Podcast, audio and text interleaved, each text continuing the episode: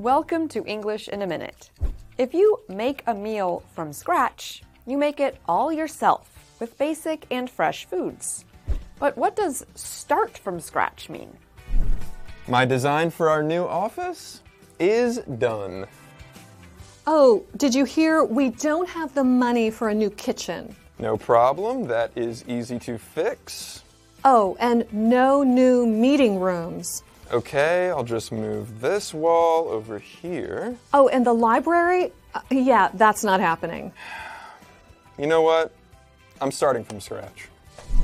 To start from scratch means to start from the beginning. Sometimes this means you lose the work you have already done.